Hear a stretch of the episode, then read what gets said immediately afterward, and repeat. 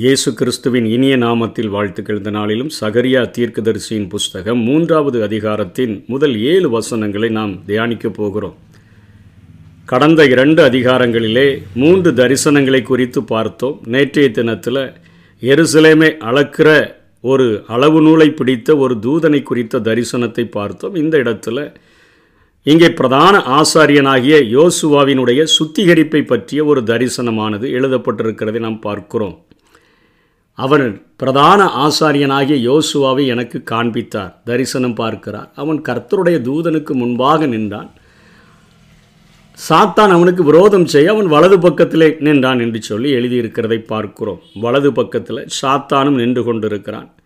யோசுவா நிற்கிறார். யோசுவாவுக்கு முன்பாக கர்த்தருடைய தூதன் என்பது இது ஆண்டவராகிய இயேசு கிறிஸ்துவை குறிக்கக்கூடியதாக இருக்கிறது. இன்றைக்கு தேவன் இல்லை என்று சொல்லி மதிகட்டவர்கள் சொல்லுகிறார்கள். கடவுள் இல்லை என்று சொல்லுகிற அநேகரை பார்க்கிறோம்.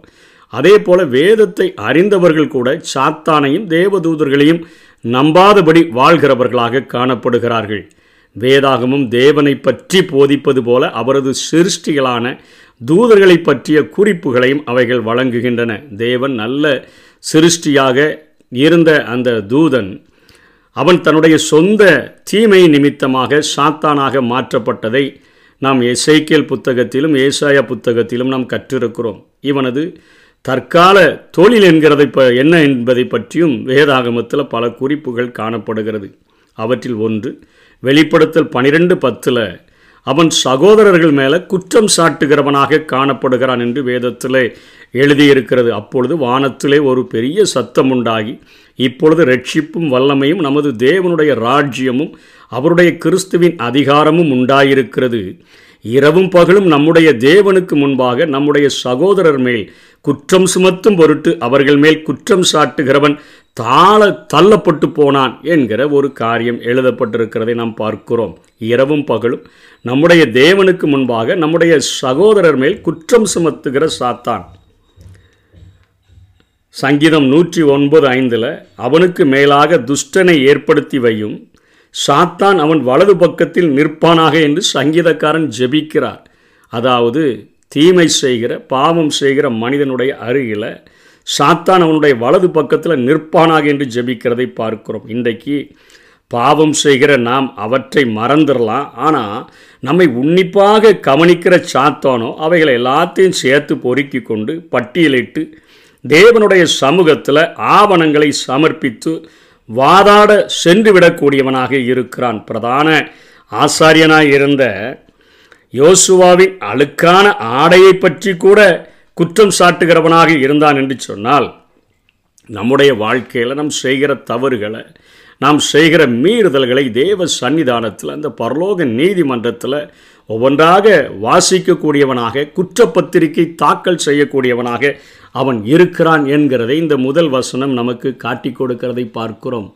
அப்பொழுது கர்த்தர் சாத்தானை நோக்கி கர்த்தர் உன்னை கடிந்து கொள்ளுவாராக? சாத்தானே எருசலேமை செறி தெரிந்து கொண்ட கர்த்தர் உன்னை கடிந்து கொள்ளுவாராக? இவன் அக்கினி நின்று தப்புவிக்கப்பட்ட கொல்லி அல்லவா? என்று பேசுகிறதை பார்க்கிறோம்.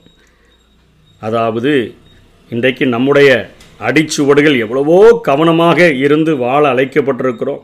நமது பெயரை பரலோக நீதிமன்றத்தில் களங்கப்படுத்தும்படி ஒரு எதிரி எப்பொழுது நம்மை கவனித்து கொண்டிருக்கிறான் என்பதை நம்முடைய மனதில் ஆழ படி படி பதித்து கொண்டோம் என்று சொன்னால் நம்முடைய வாழ்க்கையில் பரிசுத்தமாய் வாழ்கிறதற்கு அத்தனையாக நாம் பிரயாசம் எடுக்கிறவர்களாக நாம் காணப்படுவோம். இப்பொழுது இங்கே அருமையாக சொல்லப்படுகிறது கர்த்தர் சாத்தானை நோக்கி கர்த்தர் உன்னை கடிந்து கொள்ளுவாராக.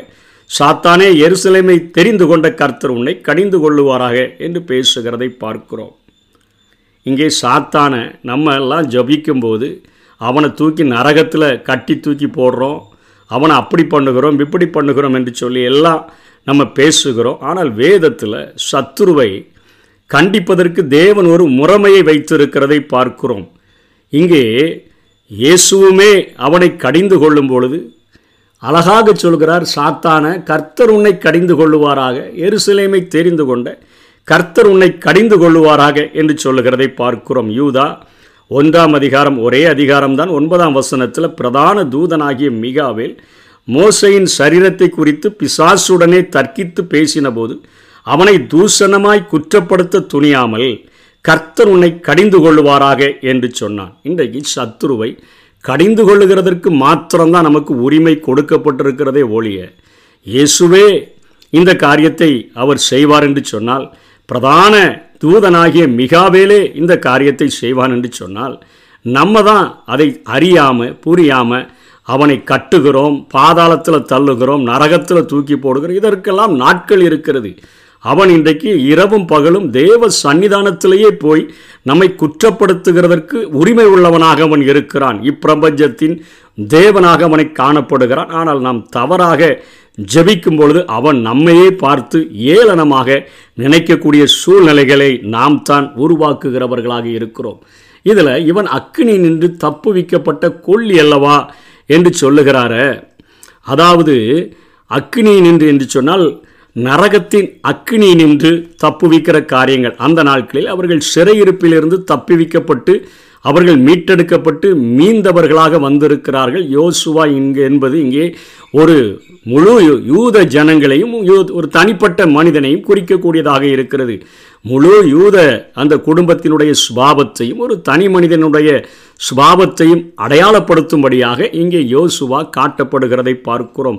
அக்கினி நின்று தப்புவிக்கப்பட்ட கொல்லி என்பது சிறையிருப்பிலிருந்து அந்த சிறையிருப்புக்கு செல்லுகிறதற்கு முன்பாக எத்தனையோ பேர் யுத்தத்தில் அளிக்கப்பட்டார்கள் ஆனால் இவர்கள் எழுபது வருடங்கள் பாதுகாக்கப்பட்டு மீண்டுமாக இந்த எருசலேமை அவர்கள் சுதந்திரிக்கும்படியாய் வந்திருக்கிறபடியினால அக்கினி நீன்று என்ற ஆவிக்குரிய அர்த்தத்தில் நரகத்தின் அக்கினி நின்று நாம் காப்பாற்றப்பட்டவர்கள் அல்லவா என்கிற காரியத்தை இங்கே இயேசுவே பேசுகிறதை நாம் பார்க்கிறோம்.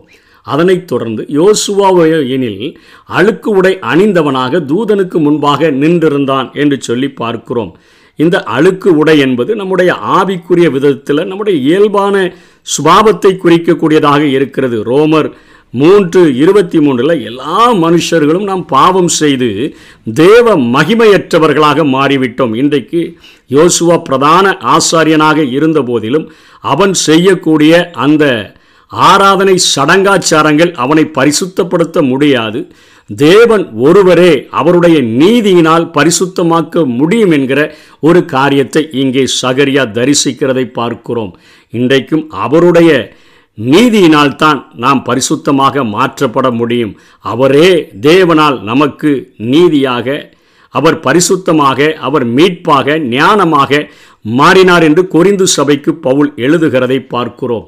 ஆகவே அழுக்கு உடை அணிந்தது என்று சொல்லி சொல்லப்படுகிற காரியங்கள் எல்லா மனுஷர்களுக்குள்ளாகவும் இருக்கக்கூடிய இயல்பான சுபாவங்களை காட்டக்கூடியதாக இருக்கிறது. அந்த காரியங்கள் தேவனுடைய பரிசுத்தத்தோடு கூட ஒப்பிட்டு பார்க்கும் பொழுது அது அத்தனையாக அழுக்கானதாக அசுத்தமானதாக இருக்கிறது.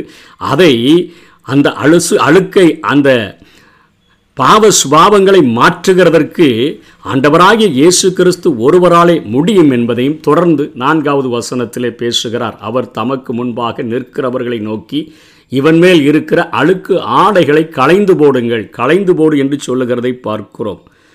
அதை களைந்து போட்டுட்டு இவன் மேலே பின்பு அவர்களை நோக்கி அவனை நோக்கி நான் உன அக்கிரமத்தை உன்னிலிருந்து நீங்க செய்து உனக்கு சிறந்த ஆடைகளை தரிப்பித்தேன். அதாவது விலையேறப்பட்ட நீதி என்கிற தன்னுடைய ஆடையை அவர் தரிப்பித்ததாக இங்கே சொல்லுகிறதை பார்க்கிறோம். ரெண்டு குருந்தியர் ஐந்து இருபத்தி ஒன்றில் தேவனுடைய நீதியாகும்படிக்கு பாவமறியாத அவரை நமக்காக பாவமாக்கினார் என்று எழுதப்பட்டிருக்கிறது அந்த வசனத்தின்படி.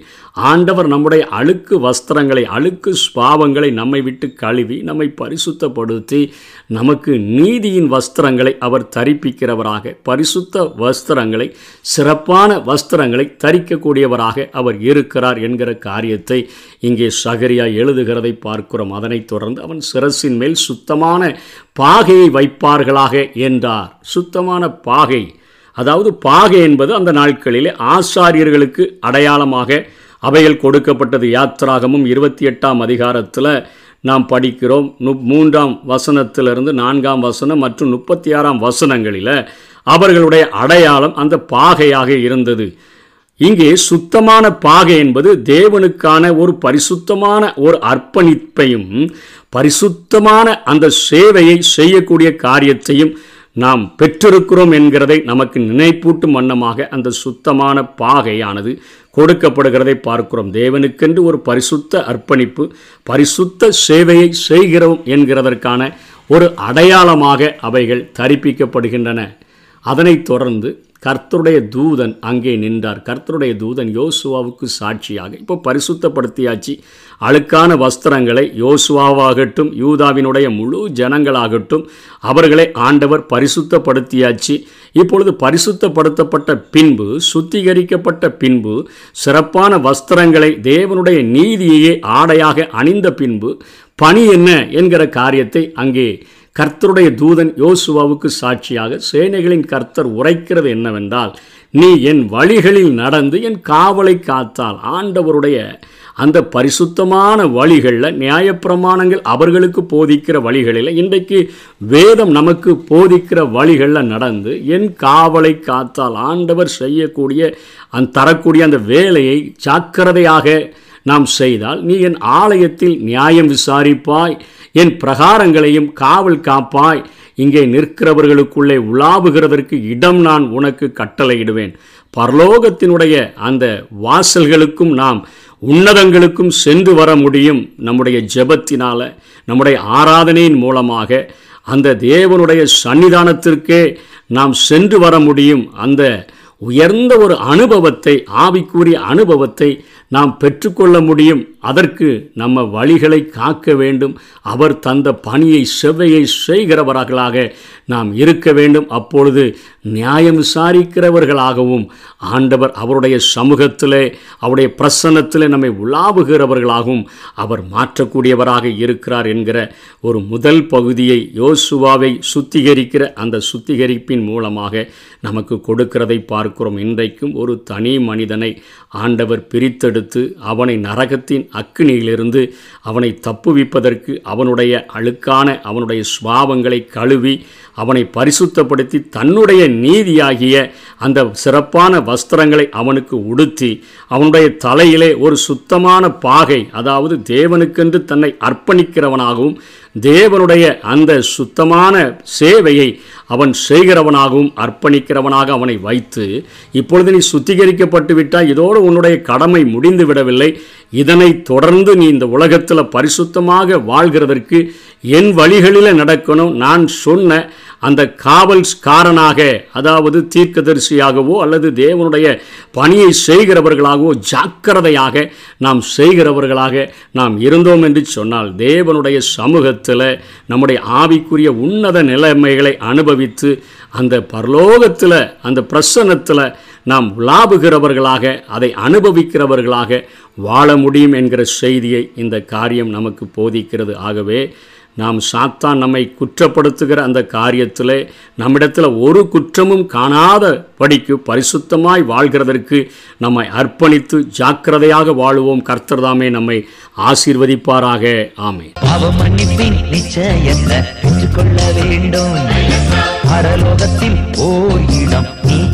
வேண்டும்.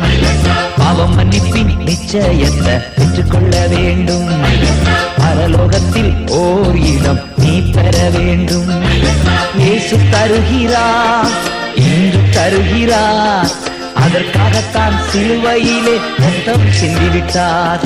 இயேசு தருகிறார் இன்று தருகிறார். அதற்காகத்தான் சிலுவையிலே ரத்தம் சிந்திவிட்டார்.